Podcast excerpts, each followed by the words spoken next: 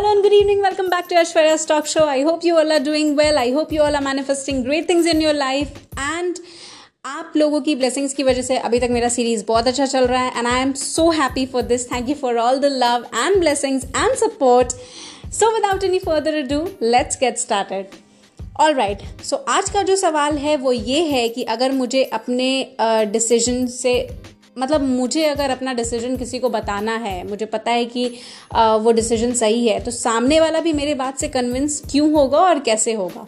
All right I think सबसे पहली बात इसमें यह है कि जो भी आप डिसीज़न लेने जा रहे हो या ले चुके हो अपने लिए और दूसरों को आपको ये बात बतानी है तो उसके लिए सबसे पहले तो हंड्रेड एंड टेन परसेंट आपके माइंड में अपने इंटेंशन को लेकर क्लैरिटी होनी चाहिए। क्योंकि जब आप किसी के सामने जाओगे तो आपको क्वेश्चंस फेस करने पड़ेंगे तो उसका आंसर आपके पास होना चाहिए। तो उसके लिए आपको सबसे पहले अपने आप को मेंटली प्रिपेयर्ड रखना बहुत ज़रूरी है। so, पहले आप ये देख लीजिए कि आपने जो डिसीज़न लिया है जो इंटेंशन चूज़ किया है उस उसके जवाब देने के लिए आप 110 परसेंट प्रिपेयर्ड हो या नहीं। अगर नहीं तो यू आर लैगिंग मतलब आप किसी स्टेज पे पीछे छूट जाओगे तो फिर आपको उसके लिए तैयारी करनी पड़ेगी सॉलिड ठीक है, पहली बात तो ये। दूसरी बात ये कि अगर मान लीजिए आप ये किसी करियर से रिलेटेड डिसीज़न है। आपको बनना था डॉक्टर आप बनना चाहते हो फ़ैशन डिज़ाइनर और आपके घर में इसके बारे में कभी किसी ने सुना नहीं या सुना भी तो मतलब कन्विंस होने की तो बात ही नहीं है कभी।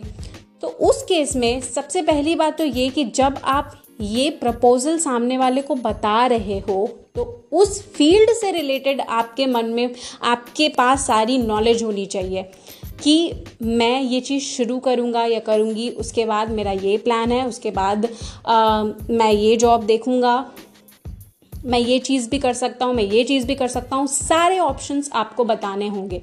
ओनली देन सामने वाला इस बात पे बिलीव करेगा कि हाँ इसका डेडिकेशन है इसके तरफ़। तो वो इस चीज़ को सेकेंड थॉट ज़रूर देंगे, अगर उनको आपके डेडिकेशन दिखी तो। तो दूसरी बात, ये भी बहुत इंपॉर्टेंट है। Sorry there was some network issue okay so दूसरी बात ये भी बहुत इंपॉर्टेंट है। एंड तीसरी बात कि आपके अंदर का कम्युनिकेशन स्किल अच्छा होना चाहिए। मैं पहली दूसरी बात में भी आपको कम्युनिकेट ही करना है। तो समरी के तौर पे आप यही रख लीजिए कि आपका कम्युनिकेशन स्किल अच्छा होना चाहिए। पूरे कॉन्फिडेंस के साथ, पूरे विल पावर के साथ आपको अपनी बात को सामने वाले के सामने रखना है। एंड फॉर दैट आपका कम्युनिकेशन स्किल अच्छा होना चाहिए। अपने यू you नो हर किसी चीज़ का ना, हर किसी बात का एक टोन होता है। गुस्से का टोन अलग होता है।